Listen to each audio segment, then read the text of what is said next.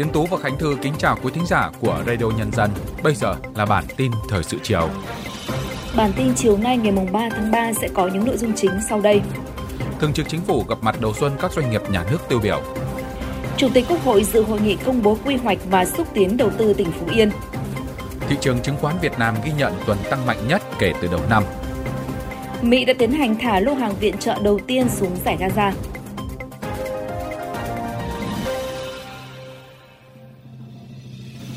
Sau đây là nội dung chi tiết. Sáng nay mùng 3 tháng 3 tại Hà Nội, Thường trực Chính phủ đã có cuộc gặp mặt đầu xuân các doanh nghiệp nhà nước tiêu biểu. Thủ tướng Chính phủ Phạm Minh Chính và các Phó Thủ tướng Lê Minh Khái, Trần Lưu Quang đồng chủ trì sự kiện này. Cuộc gặp mặt hôm nay là dịp để lãnh đạo chính phủ, các bộ ngành lắng nghe tiếng nói của doanh nghiệp, đặt mình vào vị trí doanh nghiệp để tháo gỡ khó khăn, thúc đẩy sản xuất kinh doanh với tinh thần mỗi ngành, mỗi cấp, mỗi người chung tay góp sức, nỗ lực trên cơ sở chức năng, nhiệm vụ, quyền hạn được giao để góp gió thành bão, vượt qua khó khăn. Phát biểu kết luận yêu cầu tiếp tục phát huy vai trò mở đường dẫn dắt của doanh nghiệp nhà nước trong nền kinh tế, doanh nghiệp nhà nước cần là lực lượng tiên phong dẫn đầu trong đổi mới sáng tạo, chuyển đổi số, tái cơ cấu nền kinh tế gắn với đổi mới mô hình tăng trưởng, tiếp tục nâng cao hiệu quả hoạt động, nâng cao năng lực cạnh tranh của doanh nghiệp nhà nước theo hướng nâng cao chất lượng, cụ thể là nghiên cứu hợp tác triển khai một số dự án năng lượng công nghệ mới theo xu hướng dịch chuyển trên thế giới, đồng thời đẩy mạnh các động lực mới về tăng trưởng liên quan chuyển đổi số, chuyển đổi xanh, kinh tế tuần hoàn, kinh tế tri thức, kinh tế chia sẻ, ứng phó biến đổi khí hậu. Sáng nay tại thành phố Tuy Hòa, Chủ tịch Quốc hội Vương Đình Huệ đã dự hội nghị công bố quy hoạch và xúc tiến đầu tư tỉnh Phú Yên. Tại hội nghị, quyết định quy hoạch tỉnh Phú Yên thời kỳ 2021-2030, tầm nhìn đến năm 2050 đã được trao cho lãnh đạo tỉnh Phú Yên. Đồng thời, tỉnh Phú Yên cũng giới thiệu đến các đại biểu nhà đầu tư trong nước và quốc tế những thông tin cơ bản về quy hoạch và quảng bá các tiềm năng, lợi thế, định hướng thu hút đầu tư của tỉnh, lắng nghe các ý kiến đề xuất của đại diện các doanh nghiệp. Nhân dịp này, lãnh đạo tỉnh Phú Yên đã trao quyết định chấp thuận chủ trương đầu tư, giấy chứng nhận đầu tư cho 14 nhà đầu tư với tổng số vốn đăng ký gần 10.500 tỷ đồng và 5 biên bản ghi nhớ nghiên cứu đầu tư với tổng số vốn đăng ký là 128.800 tỷ đồng, tập trung vào các lĩnh vực công nghiệp, năng lượng, cảng biển, thương mại, dịch vụ, du lịch, nông nghiệp, chế biến, xử lý chất thải. Chuyển sang một số thông tin đáng chú ý khác, thị trường chứng khoán Việt Nam bất ngờ ghi nhận tuần tăng mạnh nhất kể từ đầu năm 2024 và vượt mức đỉnh thiết lập trong năm 2023. Theo đó, VN Index bứt tốc hơn 40 điểm ngay trong 3 phiên giao dịch đầu tuần khi cân bằng lại trong hai phiên cuối tuần. Nhìn chung, sắc xanh vẫn luôn áp đảo trong xuyên suốt tuần giao dịch.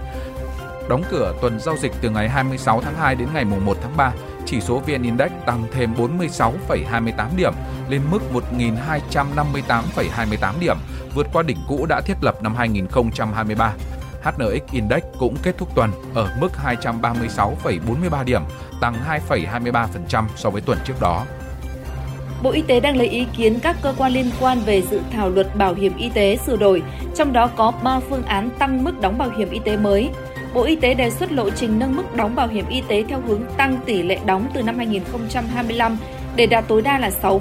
tiền lương cơ sở hoặc lương tháng vào năm 2035. Theo phương án 1, giữ nguyên mức đóng tối đa 6% như hiện nay, nhưng đưa lộ trình tăng mức đóng vào luật sửa đổi. Phương án thứ hai là mức đóng tối đa được giữ nguyên 6% như luật hiện hành, song lộ trình nâng với tỷ lệ cao hơn. Phương án thứ ba là giữ nguyên quy định hiện hành với mức đóng tối đa 6%, chưa tính đến lộ trình tăng nhưng giao chính phủ quy định khi cần thiết. Ủy ban nhân dân thành phố Hà Nội vừa có công văn số 533 về công trình nhà ở tại địa chỉ số 22 ngách 236 trên 17 đường Khương Đình, phường Hạ Đình, quận Thanh Xuân có dấu hiệu không bảo đảm an toàn. Theo đó, giao Ủy ban nhân dân quận Thanh Xuân triển khai thực hiện ngừng sử dụng công trình, khoanh vùng nguy hiểm, di chuyển người dân và tài sản để bảo đảm an toàn. Căn nhà số 22 được xây dựng theo dạng chung cư mini, có 60 hộ dân sinh sống. Trước đó ngày 24 tháng 2, các hộ dân này đã phải di rời ra khỏi tòa nhà do một số cột bê tông cốt thép ở tầng 1 đã bị nứt toác Năm 2016, chung cư này được cấp phép xây dựng công trình có quy mô 5 tầng và một tum. Tuy nhiên, chủ đầu tư đã xây 8 tầng và một tum.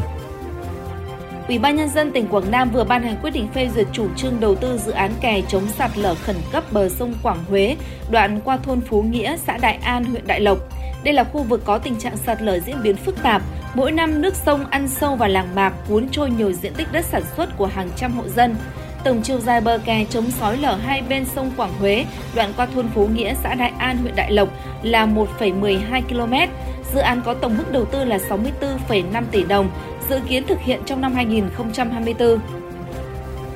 Chiều nay, lãnh đạo Công an huyện Bầu Bàng, tỉnh Bình Dương xác định trên địa bàn vừa xảy ra một vụ cướp tiệm vàng. Hiện cơ quan chức năng đang truy xét các đối tượng. Theo thông tin ban đầu, vào khoảng 12 giờ cùng ngày, một nhóm gồm 4 người, hai nam và hai nữ, bất ngờ xông vào tiệm vàng ở thị trấn Lai Uyên, huyện Bầu Bàng. Sau đó đã dùng một vật nghi là súng đe dọa cướp đi số lượng vàng lớn. Sau khi gây án, nhóm người này đã lên hai xe máy tẩu thoát khỏi hiện trường. Trước đó tại huyện Bầu Bàng cũng liên tiếp xảy ra nhiều vụ cướp ngân hàng, các đối tượng đều bị bắt sau đó. Chương trình tiếp tục với phần tin quốc tế. Ngày 2 tháng 3, các máy bay của quân đội Mỹ đã tiến hành thả lô hàng viện trợ đầu tiên xuống giải Gaza, mở đầu cho đợt viện trợ nhân đạo khẩn cấp theo chỉ thị của Tổng thống Joe Biden. Ba máy bay của Mỹ đã thả 66 kiện hàng gồm khoảng 38.000 suất ăn xuống giải Gaza. Một quan chức Mỹ cho biết các kiện hàng này được thả ở bãi biển phía tây nam Gaza, dọc theo bờ biển Địa Trung Hải của giải đất này. Trước đó vào ngày 1 tháng 3, Tổng thống Biden thông báo nước này sẽ lần đầu tiên thả hàng cứu trợ xuống giải Gaza. Tuyên bố này được đưa ra chỉ một ngày sau khi xảy ra vụ nổ súng, khiến ít nhất 100 người Palestine thiệt mạng trong lúc xếp hàng chờ nhận viện trợ ở khu vực phía Bắc Gaza. Hội nghị thượng đỉnh lần thứ bảy giữa các nguyên thủ quốc gia và chính phủ của diễn đàn các nước xuất khẩu khí đốt GECF đã bế mạc ngày 2 tháng 3 tại thủ đô Alger của Algeria với việc thông qua tuyên bố Alger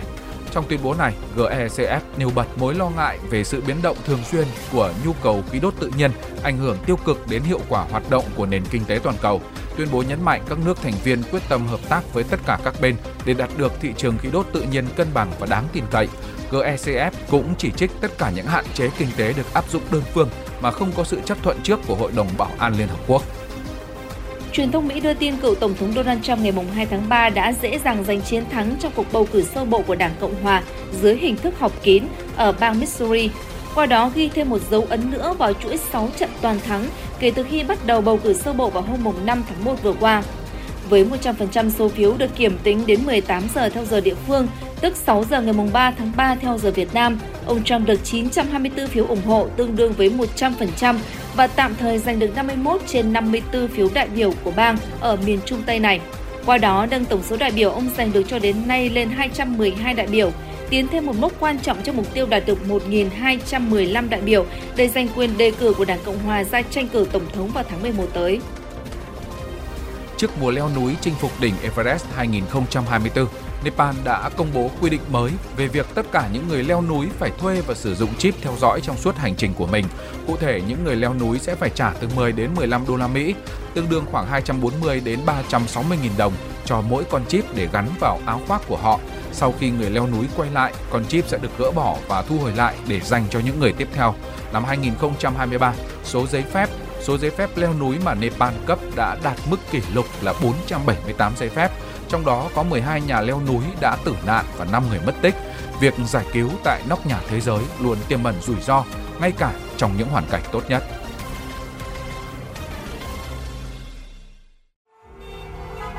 Giữa bộn bề công việc Giữa những áp lực của cuộc sống Đôi khi chúng ta bỏ lỡ những dòng thông tin hữu ích trong ngày Hãy để Radio Nhân dân giúp bạn tiếp cận với những thông tin để mỗi phút chúng ta không bỏ qua bất cứ một thông tin quý giá nào. Bật Radio Nhân dân vào mỗi buổi sáng và chiều trên các nền tảng số hiện đại nhất để cập nhật những tin tức chính xác và hữu ích. Radio, Radio Nhân, Nhân dân đồng, đồng hành cùng bạn, dù bạn ở đâu. Tại Việt Nam, cùng với khung pháp lý chặt chẽ và những hành động quyết liệt, mạnh mẽ từ chính phủ, tổ chức, thì trong những năm trở lại đây, thế hệ trẻ ngày càng quan tâm đến việc bảo vệ động vật hoang dã với nhiều hoạt động thiết thực. Năm 2022, em Nguyễn Nguyệt Linh, học sinh trường Trung học phổ thông Marie Curie Hà Nội đã tham gia viết sách cùng những người bạn của mình và cho ra đời hai cuốn sách đầu tiên về bảo vệ môi trường. Toàn bộ số tiền thu được đã dành cho các quỹ trồng cây bảo vệ rừng ở các địa phương. Chưa dừng lại ở đó, năm 2023, Nguyệt Linh đã lập ra câu lạc bộ Forever an Animal Love dành cho tuổi tin yêu động vật, quan tâm đến phúc lợi và bảo tồn động vật. Đến nay, câu lạc bộ đã lan tỏa giá trị tốt đẹp về môi trường tới cho hàng nghìn bạn trẻ trên khắp cả nước. Con đã có một số dự án cũng như là câu lạc bộ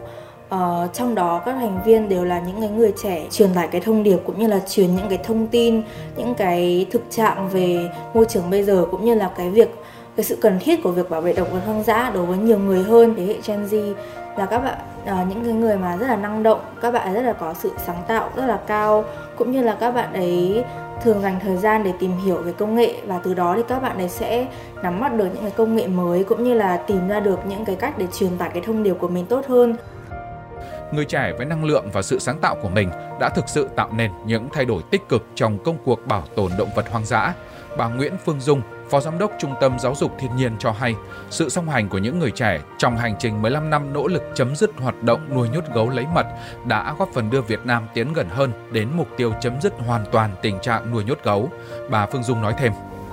và khi mà chúng tôi sẽ cần có những cái bạn tình nguyện viên để có thể đi khảo sát, đi kiểm tra lại những cái vi phạm đấy, để để để xác minh rằng là cái vi phạm đấy có còn à, diễn ra hay không. Và từ đó để chúng tôi phối hợp với các cơ quan chức năng để xử lý những cái vi phạm đấy. Thì các bạn phải, các bạn trẻ, như các bạn tình nguyện viên của INV thì đóng vai trò là tai là mắt của INV tại các cái địa phương.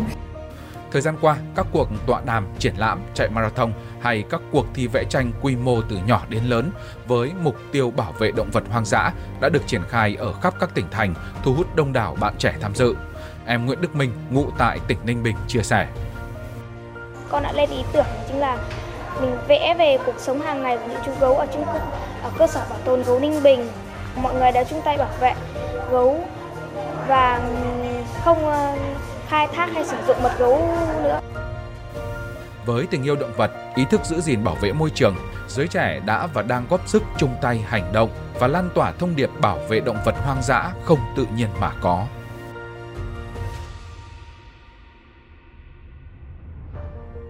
Đến đây thì bản tin thời sự chiều nay của Radio Nhân dân cũng xin được dừng lại. Kính chào tạm biệt và hẹn gặp lại quý thính giả trong các bản tin tiếp theo.